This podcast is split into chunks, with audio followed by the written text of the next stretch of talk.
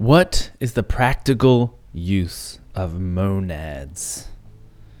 In this episode, we're going to talk about what ha- Haskell uses monads for, and we're going to discuss whether they are useful, um, and especially in practical terms. My name is Eric Normand, and I help people thrive with functional programming.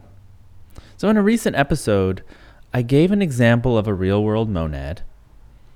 I gave the example of a book, I believe. Um, and someone asked the question, yeah, but why why does this, what does it have to do with programming? Why do we use this at all? And it's a fair question. Um, no, this person was um, Bruno, Bruno Ribeiro. Um, he wanted to understand why it's useful in code. So uh, let's let's get into it. So um, as a preface, uh, because I'm not programming in Haskell very much these days, I rarely use monads uh, myself.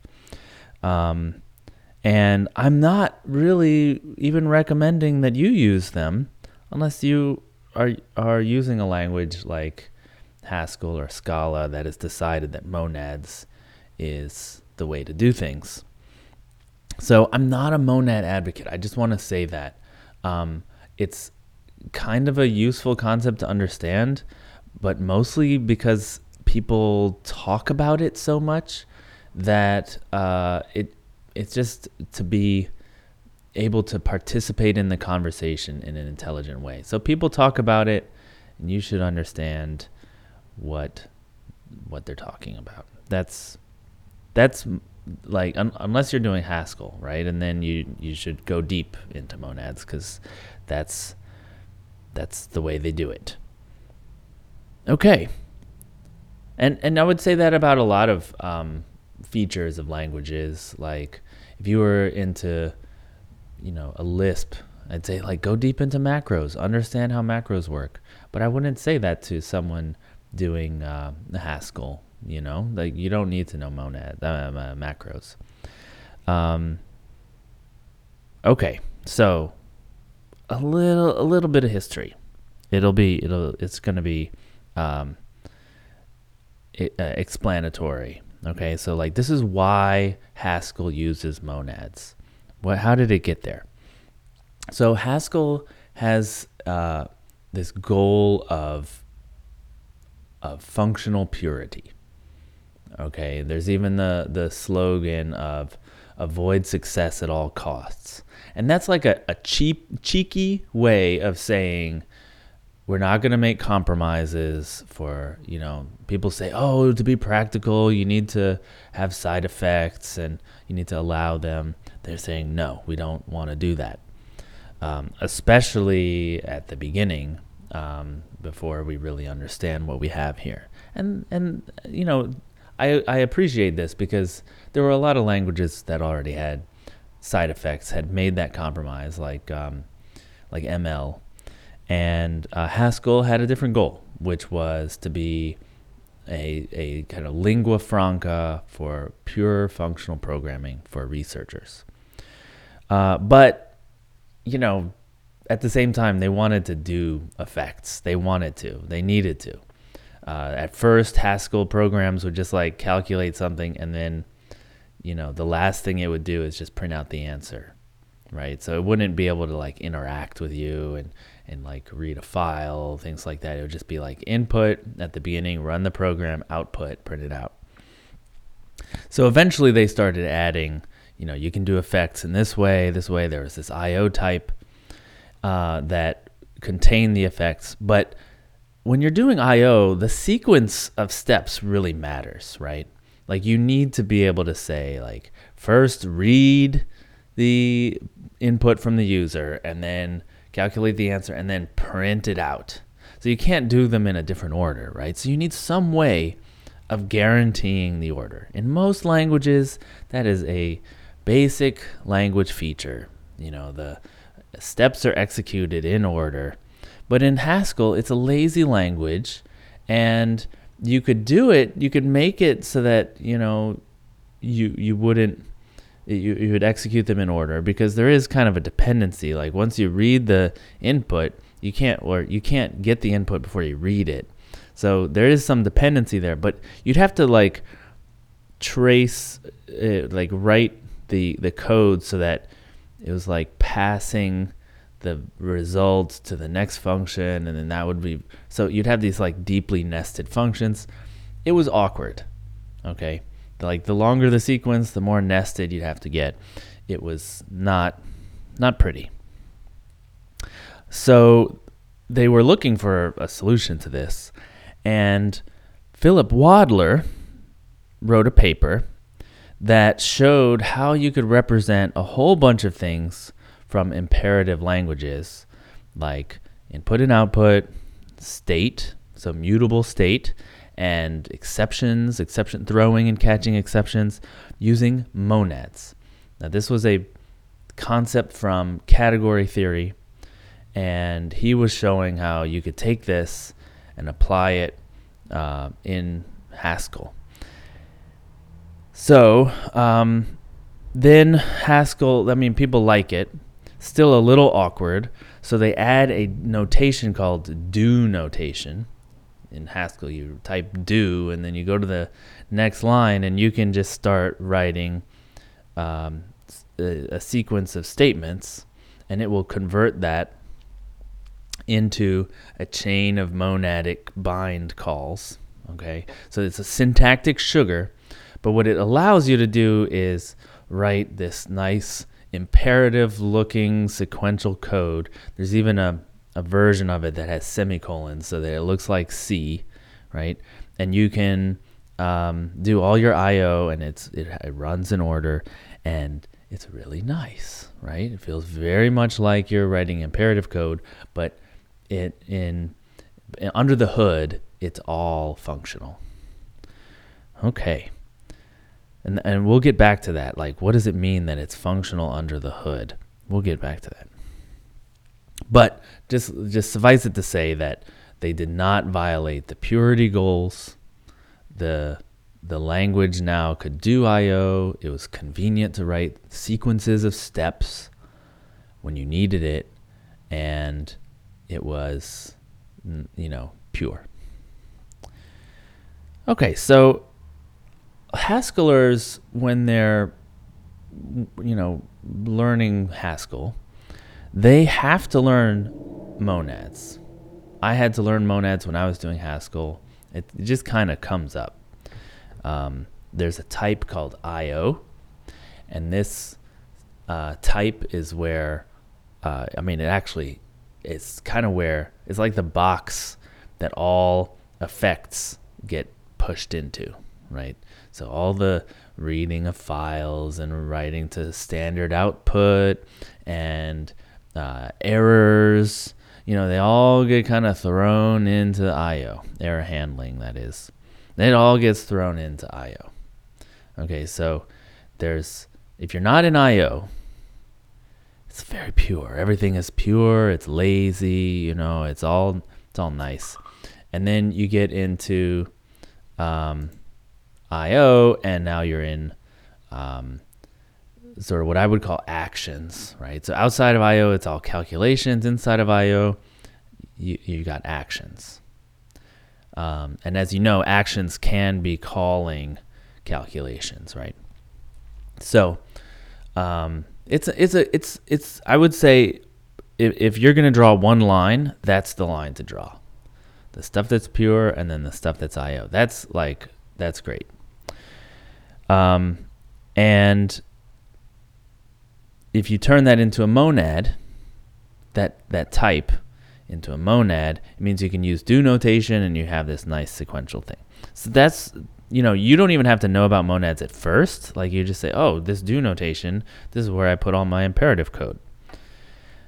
Um, but the the thing is, like in this paper, monads were shown to be useful for other things besides just I O.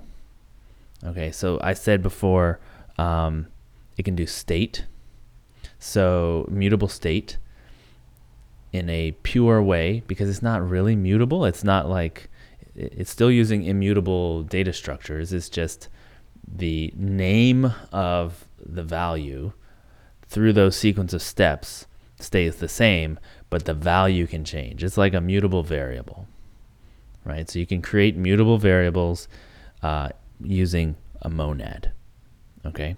So you can also create error handling, your custom error throw catch situations using a monad. Uh, there's other monads, that the other things you can do, continuations, that kind of thing. Um, but they were shown to be really useful for this. But then it begs, well, it brings up this question. Is that useful? Because these are things that other languages already have. They have mutable state. They have sequencing of input and output. Uh, why why is that useful? Um, Alan Kay has, on the record, said that this is a kludge. Like, you're trying to stay functional in a situation where you don't need to be functional. Um, at the same time, it is a pure way of doing these things. And because it's pure, you get all these other benefits, like it's lazy, uh, it's it's since it's mathematically rigorously defined, um, you can do algebra on it. Um, you can, because monads are a category, you can like rotate it into another category. I don't know how to do all that stuff, but it's high level stuff that um, is is possible because it's pure, right? Like, because you can understand it uh, at a syntactic level, has, you know, mathematical laws. There's all this stuff that you can do with it that I don't honestly quite understand.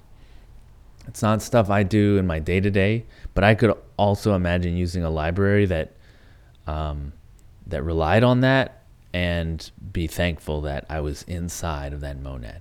So you got this these two, you know, th- these two sides of the same situation.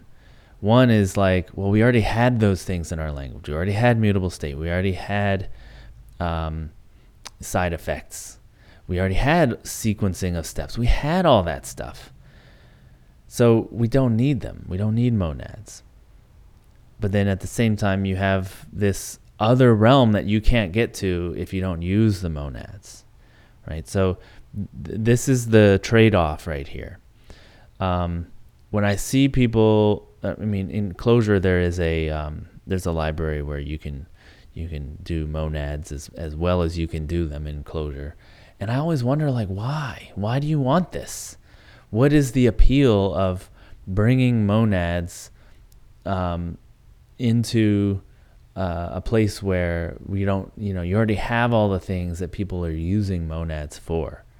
Uh, and it, it just feels a little, it feels a little bit like just chasing after Haskell. Like, oh, they use it, so it must be good. So let's, let's do, let's do it ourselves too. Um, Haskell uses monads um, so much primarily because of a self-imposed limitation of purity, and so now they need something to make it um, to, to so that they can have uh, you know, the mutable state, the sequencing, things like that. Okay, there's other things that monads are useful for. I'm not saying that, um, but this is their primary use, right, on a practical level. Okay, um, right. So, just just a, s- a short recap. If I'm in Haskell, yeah, monads. Let's use them because that's the way you do things in Haskell. Um, I know in Scala, in the effects systems, they they use a lot of monads as well. They're trying to get to this purity that they don't quite have. Um, as much as in Haskell, right? Because the language does allow for mutable stuff and things. But they're trying to get there with uh, effect systems. But if I'm in Clojure, if I'm in, you know, some other functional language that doesn't use them, uh, even M L, right? I, I wouldn't want them. I wouldn't like say, oh, we need them or we can't, we can't continue. All right, so why, what is the practical use of monads? Um, like how is it that monads allow for you to sequence these things? All right, so the, this is, the, this is gonna be the last thing we talk about, but like, I haven't really explained why monads let you do this. Okay, so now I'm gonna try. So let's say you're doing imperative programming. In imperative programming, and we're just gonna simplify the model a little bit.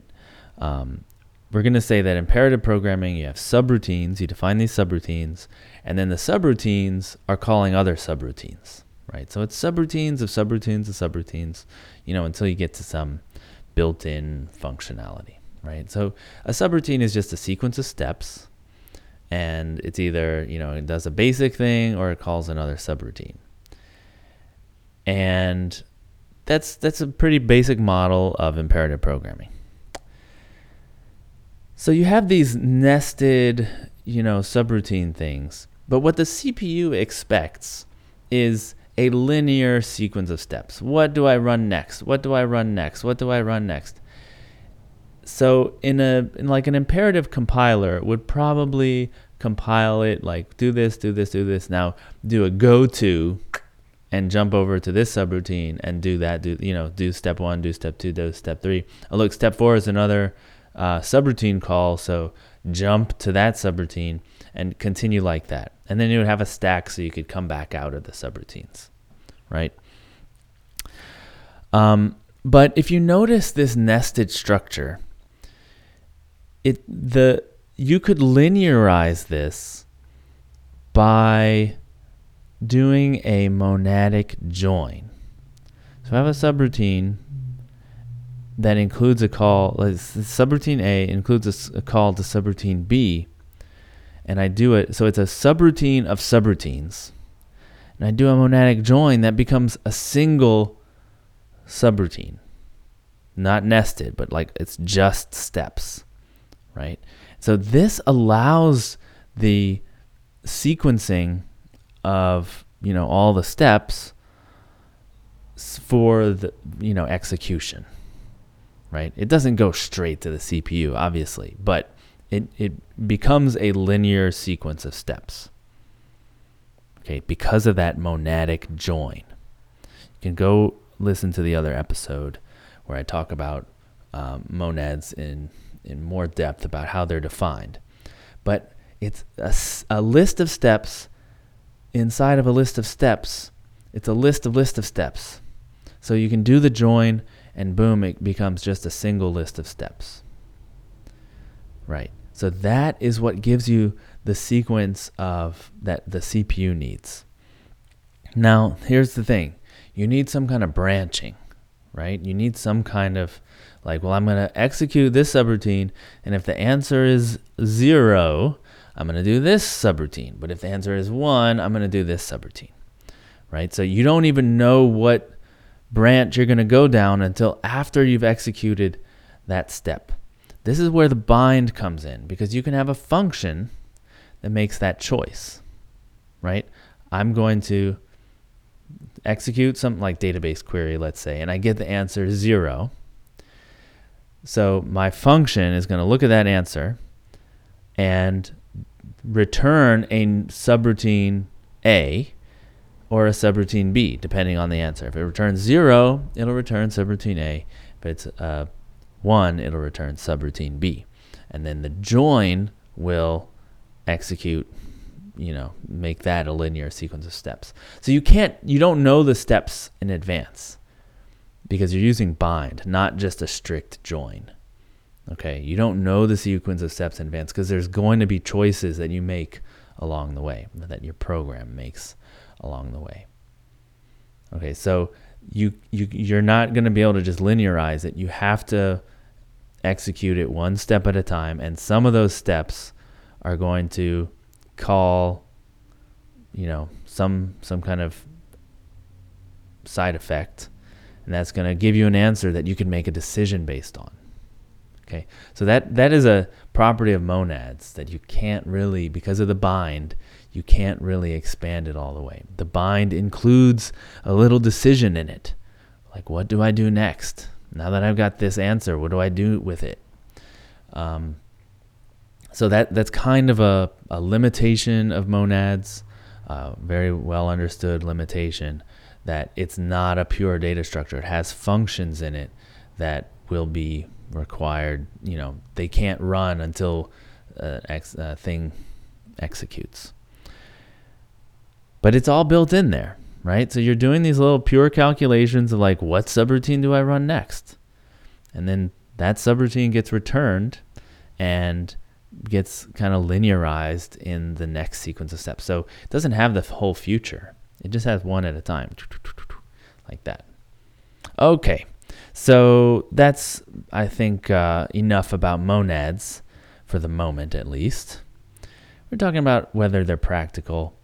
Um, like I, I said, just to recap, uh, they're very practical in Haskell um, because of the choices it's made, its philosophy of not making compromising compromises. Something is doing the effects. Something has to be doing the effects, but they're pushing it off as far as possible. It's the runtime that's actually running the effects. Um, I don't use monads much myself. I mean, unless I'm doing Haskell or something. Um, and so I'm not recommending them. Uh, Philip Wadler uh, was the one who brought monads from category theory into Haskell. And it lets them do something that looks like imperative code with just a little bit of syntactic sugar, the do notation. Uh, and it lets you reproduce all these things that you have in imperative languages, like sequencing steps and mutable state and stuff like that. Okay. If you like this episode, you should go to lispcast.com slash podcast, and there you'll find all of the old episodes. So many. And you'll see the audio, the video, and the text versions of all of them. Uh, you'll also find links to subscribe and to get in touch with me on social media. Please do subscribe, because then you'll get all of the future episodes. Awesome. Uh, my name is Eric Normand. This has been my thought on functional programming. Thank you for listening, and rock on.